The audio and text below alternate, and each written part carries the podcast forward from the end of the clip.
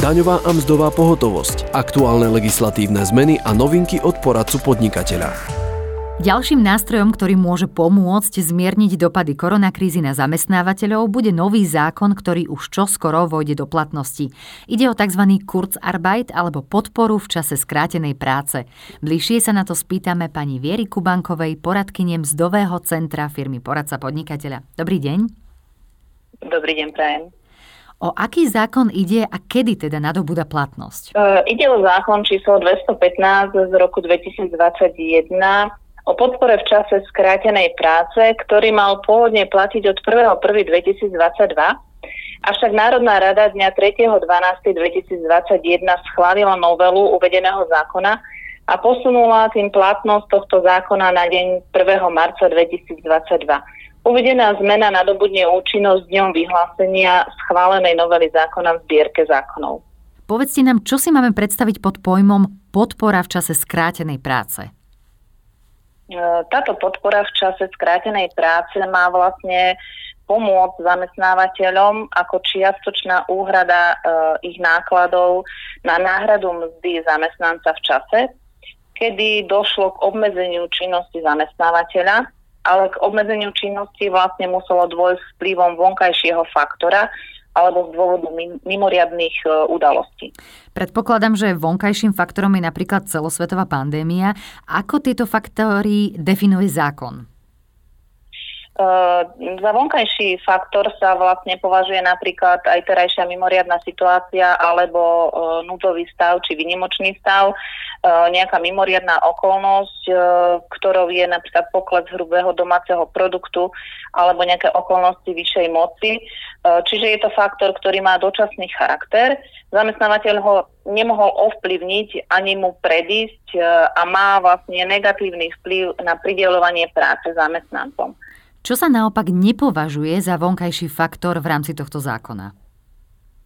Za vonkajší faktor v zákone je definované, že za vonkajší faktor sa napríklad nepovažuje čas vojny, potom nejaká prípadná rekonštrukcia u zamestnávateľa, kedy si to nemá zamestnancom akú prácu prideľovať, ale nespadá tá pod definíciu zákona. Potom taktiež sa nepovažuje za vonkajší faktor sezónnosť prác, kde teda to nie je vlastne ako keby obmedzenie činnosti, pretože zamestnávateľ vie, že mimo sezónu prácu nemá pre tých zamestnancov, čiže sa nejedná o nejaký dočasný charakter. Ako zákon popisuje presnejšie, čo je obmedzenie činnosti zamestnávateľa? Je to vlastne prekážka v práci na strane zamestnávateľa, ale v takom rozsahu, že nemôže najmenej 1/3 zamestnancov prideľovať prácu a v rozsahu najmenej 10% ustanoveného týždenného pracovného času. Môžete nám to uviesť aj na príklade? Napríklad zamestnávateľ má ustanovený týždenný pracovný čas 40 hodín, má napríklad 20 zamestnancov v pracovnom pomere, toho 15 je na plný úväzok, 5 je na kratší pracovný čas, napríklad na 20 hodín týždenne. 1/3 v tomto prípade sa vypočíta ako 20 deleno 3, čiže 6,66 to vychádza.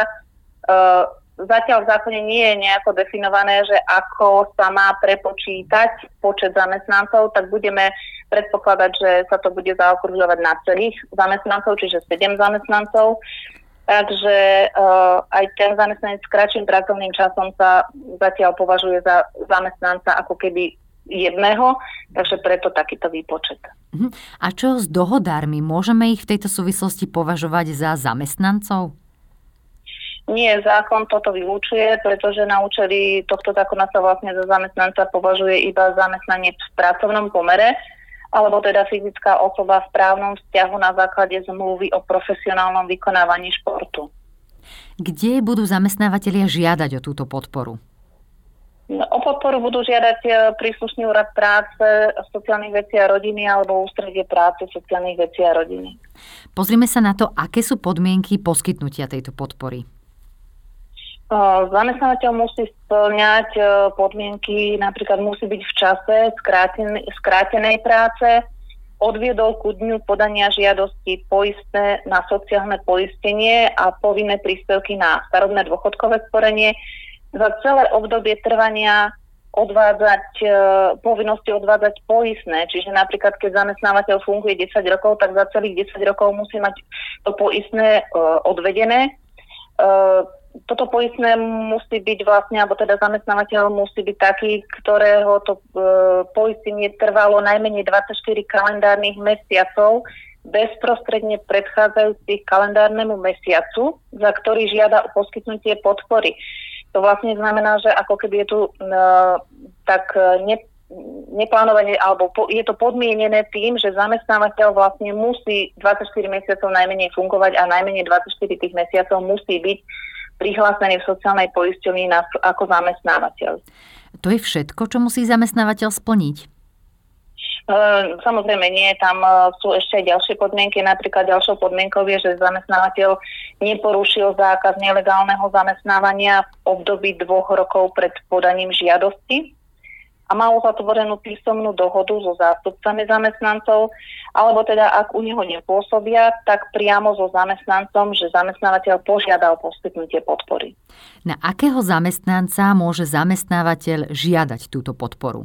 Podporu môže žiadať na zamestnanca, ktorému nemôže prideľovať prácu, ktorá má prekažku v práci na strane zamestnávateľa najmenej 10% ustanoveného týždenného pracovného času a ku dňu podania žiadosti pracovný pomer zamestnanca trval najmenej 1 mesiac.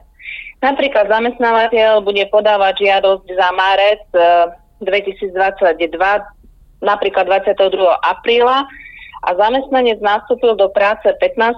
marca 2022, tak táto podmienka je splnená. Zamestnancovi nesmie však plynúť výpovedná doba a musí mať vyčerpanú starú dovolenku a taktiež vyčerpaný kladný účet konta pracovného času. Sú tam ešte nejaké podmienky?